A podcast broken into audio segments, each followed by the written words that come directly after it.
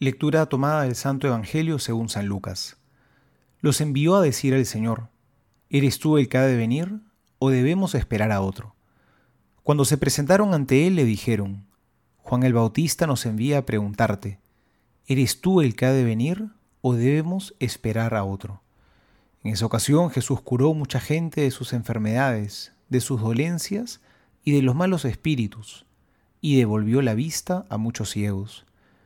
Entonces respondió a los enviados, Vayan a contar a Juan lo que han visto y oído.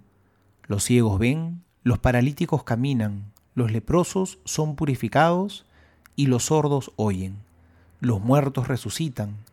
La buena noticia es anunciada a los pobres. Y feliz aquel para quien yo no sea motivo de tropiezo. Palabra del Señor. Gloria a ti, Señor Jesús.